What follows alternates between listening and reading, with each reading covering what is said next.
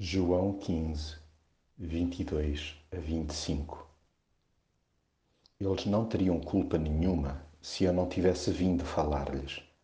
Assim, não têm qualquer desculpa. Quem me odeia, odeia também o meu Pai.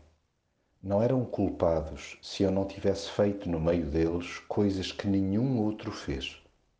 A verdade é que eles viram isso e, mesmo assim, odiaram-me tanto a mim como ao meu Pai. Mas assim tinha de ser, para que se cumprisse o que está escrito na sua lei. Eles odiaram-me sem qualquer motivo. Tudo passou a ser diferente após Jesus ter vindo à Terra.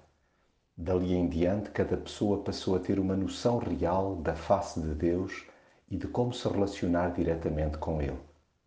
Agora não há quem possa apresentar como desculpa o desconhecimento da necessidade urgente de fazer as pazes com Deus.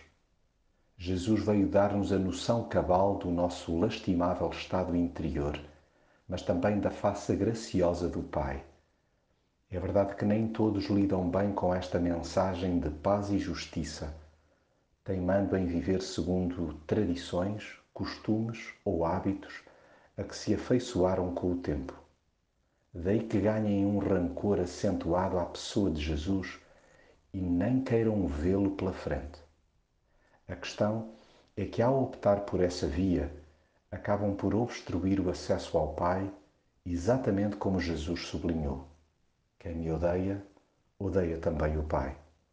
Aquele que, diante do esplendor da obra de Jesus, insiste em andar às escuras, continua de candeias às avessas com Deus e ainda por cima, sem qualquer motivo, a não ser o incomodativo e extravagante amor do Pai.